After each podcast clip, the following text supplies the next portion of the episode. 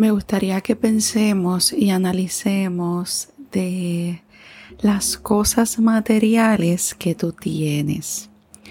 Y sí, quizás en uno que otro episodio he hablado sobre la importancia del minimalismo o de analizar lo que compramos, si es lujo o es necesidad.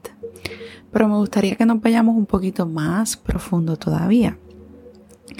Y deseo que analices en tu espacio, en tu automóvil, si es que tienes uno, si está recogido tu espacio, si no está recogido, o esos objetos que has adquirido recientemente.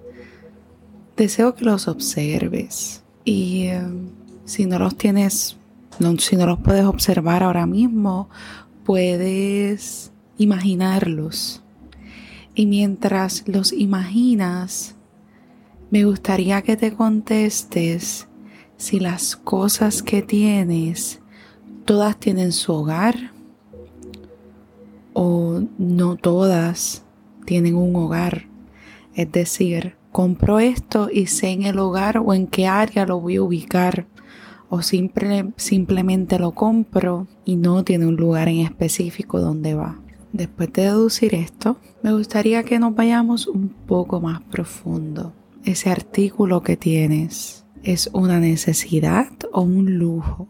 Un lujo significa lo estás comprando, no lo necesitas, pero sientes que te va a ayudar en algo.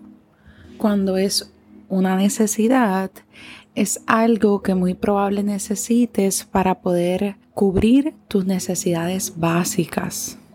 Y ahí es donde viene lo del lujo y la necesidad. Pero ahora deseo que te contestes esto. Esas cosas que estás comprando, lo estás haciendo porque te hace sentir bien cuando recibes un paquete. Te hace sentir bien cuando vas a la tienda y lo compras. Te hace sentir bien porque supuestamente es una forma de autocuidado. ¿Por qué? ¿Por qué estás obteniendo esos objetos para tu vida? Y te pregunto, esas cosas que quizás compras que pueden ser más lujos o porque tiene uno y quisiera otro, no son excusas. Porque yo aquí analizando, cuando entramos en este mundo del consumo y pensamos que comprando algunas cosas nos va a ayudar en nuestro autocuidado, a la misma vez son excusas. Porque si utilizamos el verdadero concepto de autocuidado, la mayoría de las actividades de autocuidado que nutren nuestra alma no son materiales.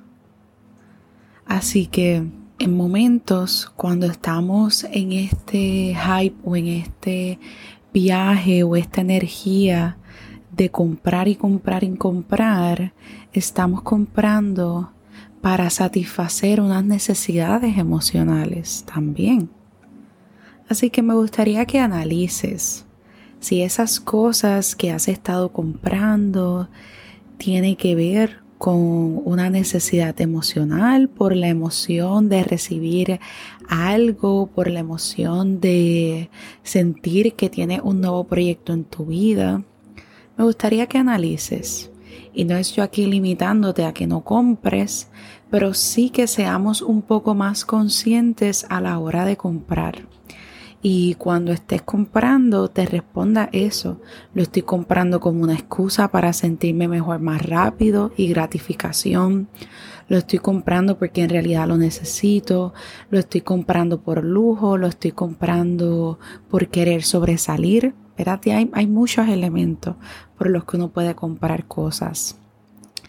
Me gustaría también invitarte a que puedas analizar un estilo de vida más minimalista y, de conciencia, donde a la hora que uno realice compras, intente hacerlas también en miras hacia la naturaleza y que los productos con los que son realizados sean de una forma ecoamigable y de esta forma tomas decisiones más conscientes y que van en miras a la madre tierra también. Aprovecho también y menciono que este es el mes de la madre tierra, así que puedes aprovechar y si no es comprando, puedes pasar la voz y fomentar a que los demás también tomemos decisiones conscientes hacia nuestra naturaleza y nuestra madre, tierra que es la que nos carga todos los días. Así que te invito a varias cosas, pero la, el enfoque de esta plática que estoy teniendo contigo hoy es el que seamos conscientes de estos artículos, de estos productos que estamos comprando y consumiendo y que a la hora de consumirlo lo intentemos hacer también desde una perspectiva plena y en conciencia, porque eso es lo que estamos buscando. Y estamos buscando esa conciencia no solamente interna, pero externamente. Así que recuerda, un espacio organizado es una mente organizada. Deseo que estés bien, gracias por escucharme y que así sea.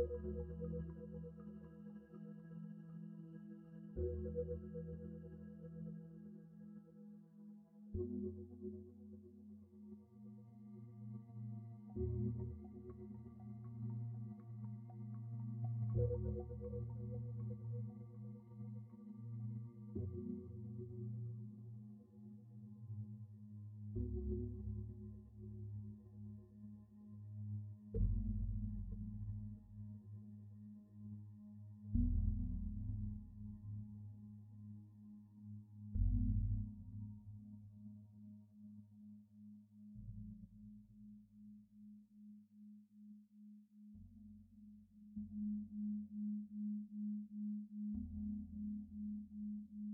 you.